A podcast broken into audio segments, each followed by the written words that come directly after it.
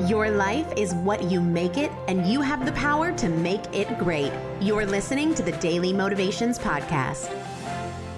I wrote a blog the other day about the difference between having good intentions and being intentional.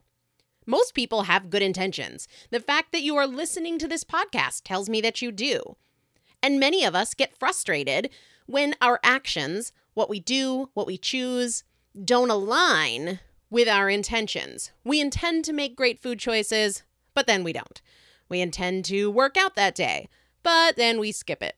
We intend to be more patient and loving with our family, but we snap anyway.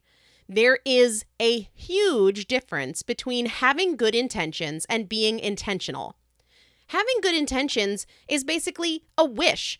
It doesn't have anything to do with what you choose, how you act. Having good intentions is I want to be healthier, I want to be more active, I want to be more kind and patient. So what? Now what? Your intentions won't get you there.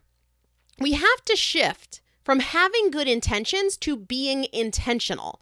Being intentional means thinking about what you do before you do it. Being intentional means thinking about what you want most more than you think about what you want now and letting that influence your actions and your choices. Being intentional means establishing action steps and then taking them, going beyond wishing into doing.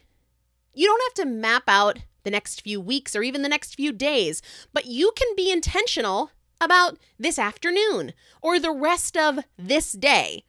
How can I intentionally take steps towards where I want to be and no longer rely on my intentions to inspire me.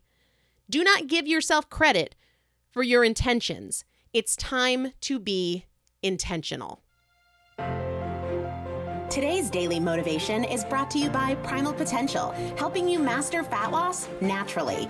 To learn more, visit primalpotential.com.